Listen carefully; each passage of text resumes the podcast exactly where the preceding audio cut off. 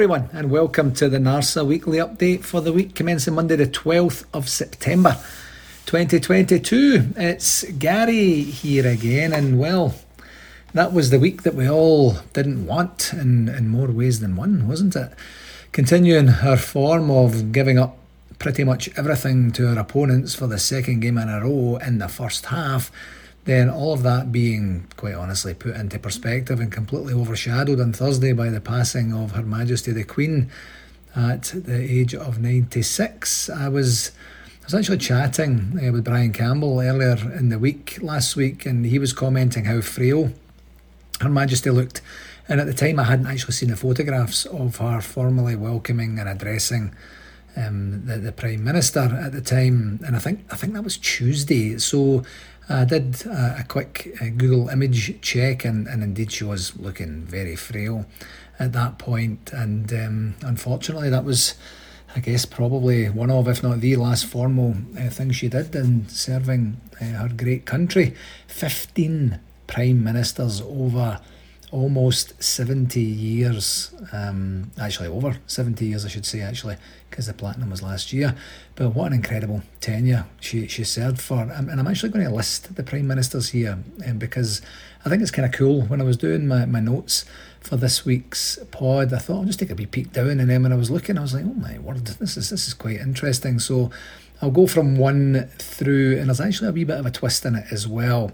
So the first one was Winston Churchill, then it was Anthony Eden, then it was Harold Macmillan, Alec Douglas Home, Harold Wilson, Ted Heath, Harold Wilson again, James Callaghan, Margaret Thatcher, John Major, Tony Blair, Gordon Brown, David Cameron, Theresa May, Boris Johnson, and then, as I said last week, they're just Liz Truss. Now, I know the history books say that she swore in, or whatever the actual name of it is, 15, but if you do it in chronological order and non consecutive order, it is 16 because you had the two Harold Wilsons in there in between, or sandwiching, sorry, I guess, Ted Heath.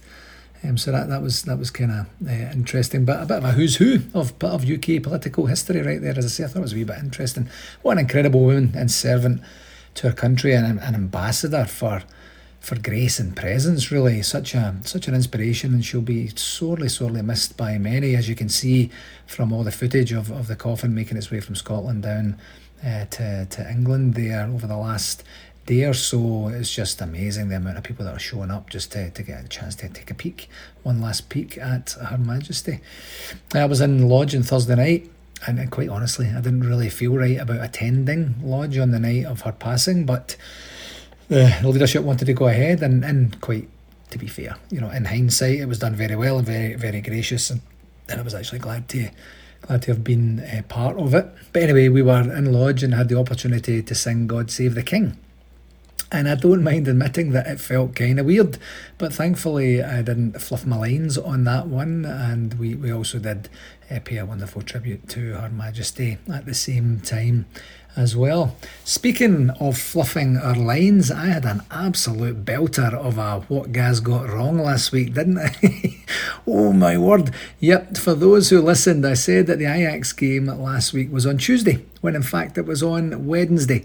Wow, that's what's that like? That's like um, that's like printing the wrong date on the daily newspaper or producing a calendar and forgetting that it's a leap year or something bizarre like that. Whoops, it is it. That's my apologies and, and apologies if I gave anyone a mild coronary on that one. You know, by my maybe listening to that before you had a chance to know when the game actually was.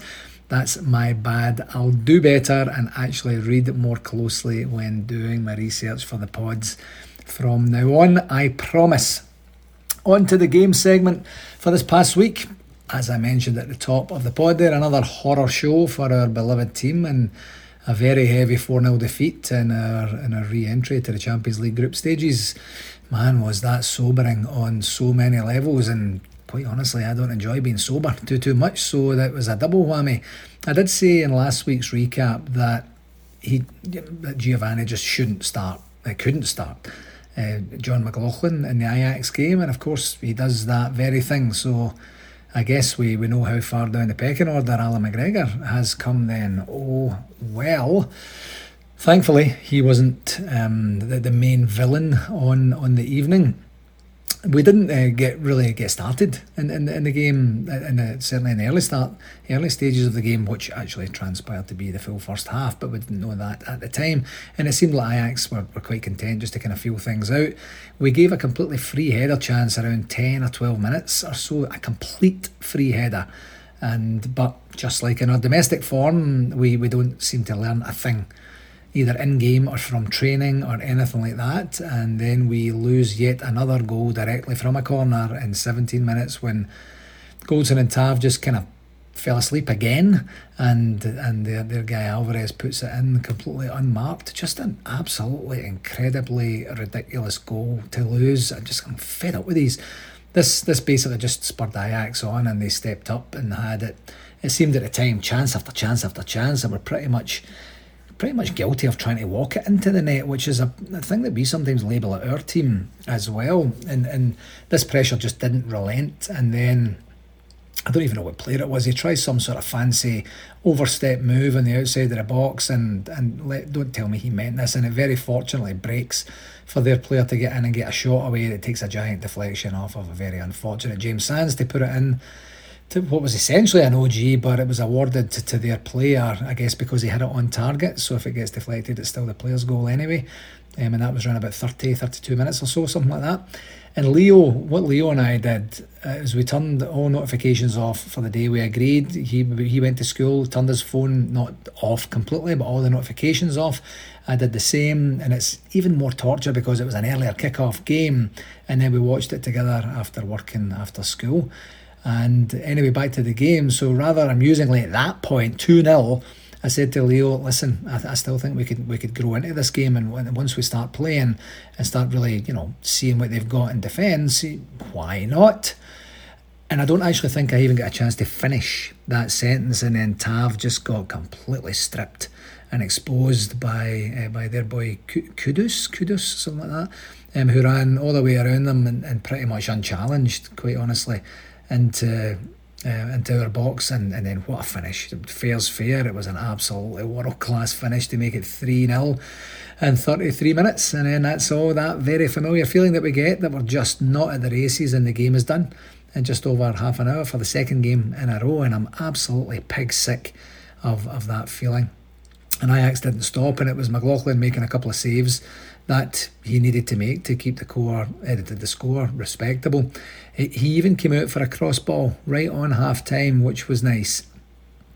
Remember the big criticism of Allan McGregor over the past few years was that he didn't come for cross balls and that left the defence really exposed, which which is true. I don't actually recall a whole bunch of times his successor actually comes out for cross balls either, but maybe I'm just still totally biased against him right now after that that ridiculous performance at Sharkhead the, the, the weekend before. Anyway, second half was pretty much a carbon copy of the second half at Sharkhead, uh, with with one exception. We did have the ball in the net after an absolutely brilliant right foot. Yeah, yeah, you heard me. Right foot Finished by Borna Barisic in the 70th minute. You just never know what might happen from that. You know, two goals down with 20 minutes to go. Unfortunately, Ryan Kent was a wee bit lazy and coming back and was offside when he collected the ball in the lead up to, to, to getting it to Borna. So we're not getting much luck with the VAR decisions this season like we did in the Europa League last season, that's for sure. Such a shame because it was an absolutely brilliant finish and what a goal that would have been. That would have made one of the goals of, of the week, I'm fairly sure. But anyway, as I said, like at Sharkhead, we, we had a wee bit of improvement. We had some huff and puff. They took the foot off the gas. And then we just lose a goal that's. Uh, it's just a combination of tragicness and madness in the same. And at least at this time it wasn't McLaughlin because I think I would have burst a blood vessel if it was. And I just don't think I could have handled that. No, this time it was, you know, the supposedly ever dependable Ryan Jack with just a blind suicide pass to their guy who walks around McLaughlin and slots it home for their fourth. And then the fella, a wee bit bizarrely, just went down straight after scoring and then had to go off. Actually went off injured. Weird. I didn't see anything that happened to him. Maybe the, the pass from Jack was weighted a wee bit differently than he would have liked or something like that, and he tweaked something. So maybe that was a method in Jack's madness. Nah, I don't know. Just absolute trash by Ryan Jack for that one. Uh, Ryan Kent almost had the ball in the net in extra time, but it just wasn't to be. And, and that would have been decent and possibly important. You never know for for the goal difference come qualification time for for whatever it is we're chasing. At the end of this, uh, at the end of this group, it might be nothing the way we're playing right now, to be dead honest. But especially after Napoli's four-one thrashing of Liverpool, if we had a matched that result, then we wouldn't have been in quite a, quite as bad a shape. Anyway, positives. It's great to be back in the Champions League, although based based on this showing, it's going to be a, it's going to be a long next five games. I, I tell you that. You know, I looked on on Malmo's performances last year after they they took us apart at, um, at Ibrox when we thought we were going to get through last year, and I think I don't think they got a point, did they? Maybe they got one point, and they, I think they scored maybe one or two goals in the, the, the six games that they played. And boy, does it feel like that uh, that might be our story if we don't really pull our socks up here. Another positive, McLaughlin wasn't at fault for any of the goals, as I mentioned earlier, and he did make a couple of decent saves that he would be expected to make, to be perfectly honest. Antonio Colak, the, the boy does his best in every single game, but he's cutting a very isolated figure up top in these very tough away games. That's just not his game. He's a poacher, and if we give him chances, he'll give us a great opportunity to score. But you know, leaving him up there as the, the kind of target man or the, the guy that's going to hold up or do the sort of stuff that Alfie can do, that's not his game. And finally, on the positivity uh, stuff, we're having Leon King make an impressive Champions League debut in a reshuffled defence at half time after Tav went off. Um, is going to do the, the boy absolutely no harm whatsoever. Negatives, you know, we're just outclassed again, and and the, some of the, the goals we lost were absolutely dreadful again as well. It's just embarrassing uh, to, to look at that sort of stuff. Referee watch. I thought that uh, Tobias Stieler from Germany was brilliant. I just I, I, like to get the, the referees' names right as much as I can. But uh, yeah, I think it was brilliant. He let the game flow when he could then stopped it only when absolutely necessary. So he's actually going to get a 9 out of 10 uh, for that game. Our second game last week, as you'll know, was postponed after the passing of Her Majesty. And quite honestly, I can't help but thinking that this game being postponed was a was a bit of a blessing uh, for us as we were on a dramatic slide there last week. At one point, we're flying and we're only what a very poor refereeing, or a couple of very poor refereeing decisions away against Hibs from being level at the top of the league going into the uh, get into the, the, the, game at Sharkhead, and then Tom Lawrence gets injured at the end of the St Johnstone game, and then we just absolutely fall apart all over the pitches. I mean, is Lawrence really that good and that important for us? I'm not 100% sure. He's been doing great, of course, but the whole team is just an absolute shell without him in it. And it's it's been an incredible slide uh, from the team, and I and I, I don't mind admitting, and maybe this is just a glass um, half empty, but I just I, I couldn't see it getting much better at Pittodrie for us. So we'll hopefully have used this time to regroup and, and get back to basics, and hopefully we'll see a marked improvement this week. So, speaking of this week, two games this week.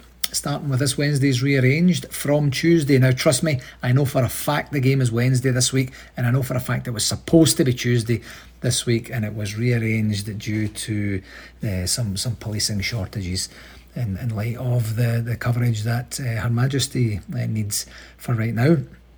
So it is Wednesday, Champions League game at home against Napoli, and that's a 3 pm Eastern Standard Time kickoff. That's 1 pm Mountain Standard Time kickoff. That's my time, of course, and uh, that's 8 pm back home. And as, as I mentioned before, Napoli really put one over on Liverpool in the first game, and they actually also sit atop uh, Serie A and are unbeaten domestically after I think it's six games. So kind of roughly about the same um, same start to the season um, as we've had games wise, game number of games wise. I mean, not not performances of results, obviously.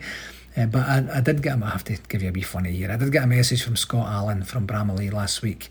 That was a kind of capture that said Rangers have asked UEFA to cancel next week's game versus Napoli. UEFA said, oh, sorry, UEFA told them if they did, it would be an automatic 3 0 defeat. Rangers said, fine, it'll be the best result we've had in weeks.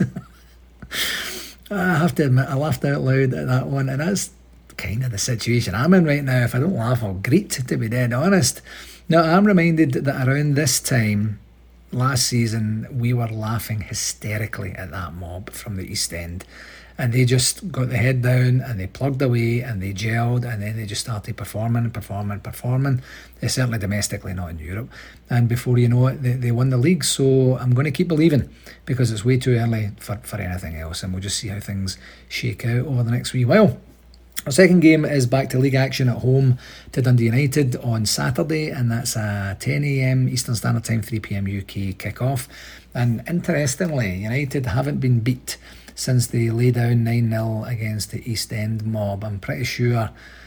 Pretty sure Rangers don't have a 9 0 in us right now, but I'll take any sort of victory on Saturday just to get us back in the win column and hopefully steady the ship a wee bit.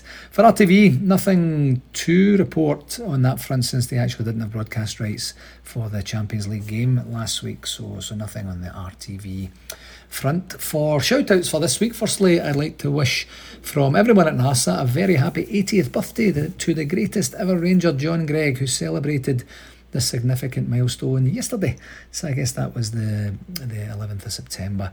It's tremendous to see uh, Mr. Greig still actively involved at the club and having a hand in, in supporting Gers uh, former former Rangers players via the, the Rangers former players benevolence club too and and whatever else he does behind the scenes I think he's a mainstay there so happy birthday Mr Greig and here's to many more and following on that one you know I mentioned it a wee bit at the top of the pod there this week from a shout out perspective. It's really all about the monarchy for me and I'd like to congratulate uh, King Charles III on his ascendancy to the throne. I had an inkling for some bizarre reason in my life that he might never get the opportunity to become king, and I and I have absolutely no basis for thinking that apart from Her Majesty Queen Elizabeth just not relinquishing the crown at any point during her life, and I wondered maybe if something else was going to happen with the monarchy and something was going to kind of shift after her passing, but that wasn't to be. So to see him take on the duties so elegantly, and of course to recite the work required, uh, and, and, which included the statement. Now I think I got this right because I actually played the video a few times and captured the text uh, do faithfully promise and swear that I shall viably maintain and preserve the settlement of the true Protestant religion as established by the laws made in Scotland. And that got a whole bunch of anti monarchy arseholes in a bit of a frenzy, didn't it? My God, it's brilliant. I have to I have to mention at this point, uh, actually, some of the absolutely disgusting, vile filth that's been posted online. I'm not a big online guy, as, as most of you probably know. So I go on it now and again, and I'll just I'll take a wee peek now and again. But it certainly doesn't dominate my day or my life or anything like that. But to see some of the disgusting stuff online, it's just it's just demoralising, and, really has me questioning the the actual socialness of social media. I think social media was conceived for good, uh, but it just seems to have given low intelligence, zero personality Neanderthals a platform to spew utter garbage out there into the world. If you if you don't have anything nice to say, just don't say anything at all. And if you think anyone's interested in your opinion, they're not. So get a grip and just piss off back to whatever hole you came from and take a good look at yourself, you utter cretins. Just disgusting. Anyway, NARSA 2023, I can officially confirm that it is 276 days and 39 weeks until Toronto Midtown 2023. And that is going to be a belter. Yeah, we're into the 30s now in weeks to go. It's getting closer. Uh, we were informed last week that we had a change of events management point of contact at the hotel and we managed to meet with her on Thursday afternoon just to do some introductions and go through where things currently stand, what's on our immediate radar, and and, and what things we need from them in the short term. She seems very nice and more more importantly, uh, sharp as a tack as well. So hopefully that bodes well for our ongoing planning and executing efforts as we close in on the event. Our target is to have the hotel and event tickets available for sale in September, which is our typical timeline on non worldwide pandemic years. So we'll definitely work towards that and and stay tuned. And hope, hopefully by next week, I'll actually be able to provide a wee bit more information on what we're able to do on the, the travel packages front as well because part of the meeting on Thursday was to, to discern a wee bit of um, reality in, in terms of what's achievable and what isn't achievable for from the hotel perspective only for that. So hopefully we'll have a wee bit of an update on that for next week, as I say.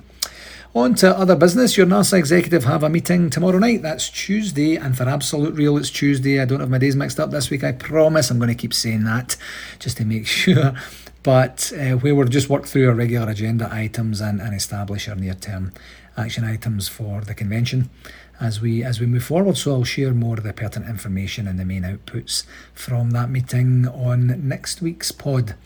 On the, the communications front for this past week, it's kind of like last week, where there isn't a whole hell of a lot going on, to be honest. Like like last week, the, the Rangers site has been has been pretty dormant, it feels like, and there hasn't been a lot of activity on the business side of things of late. And I think we kind of get to that when we're in a real glut of games, uh, to be honest. So it's not that anything bad is happening, unless you read what Dave King posted in an open letter to the board, which I'm not even going to touch for this week.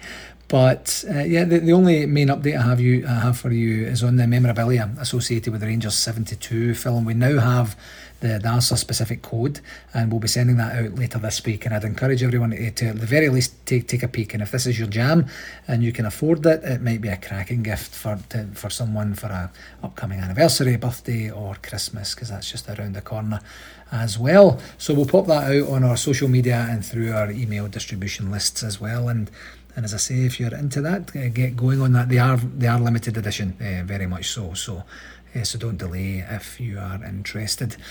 And, what I did want to share this week was was in the area of benevolence.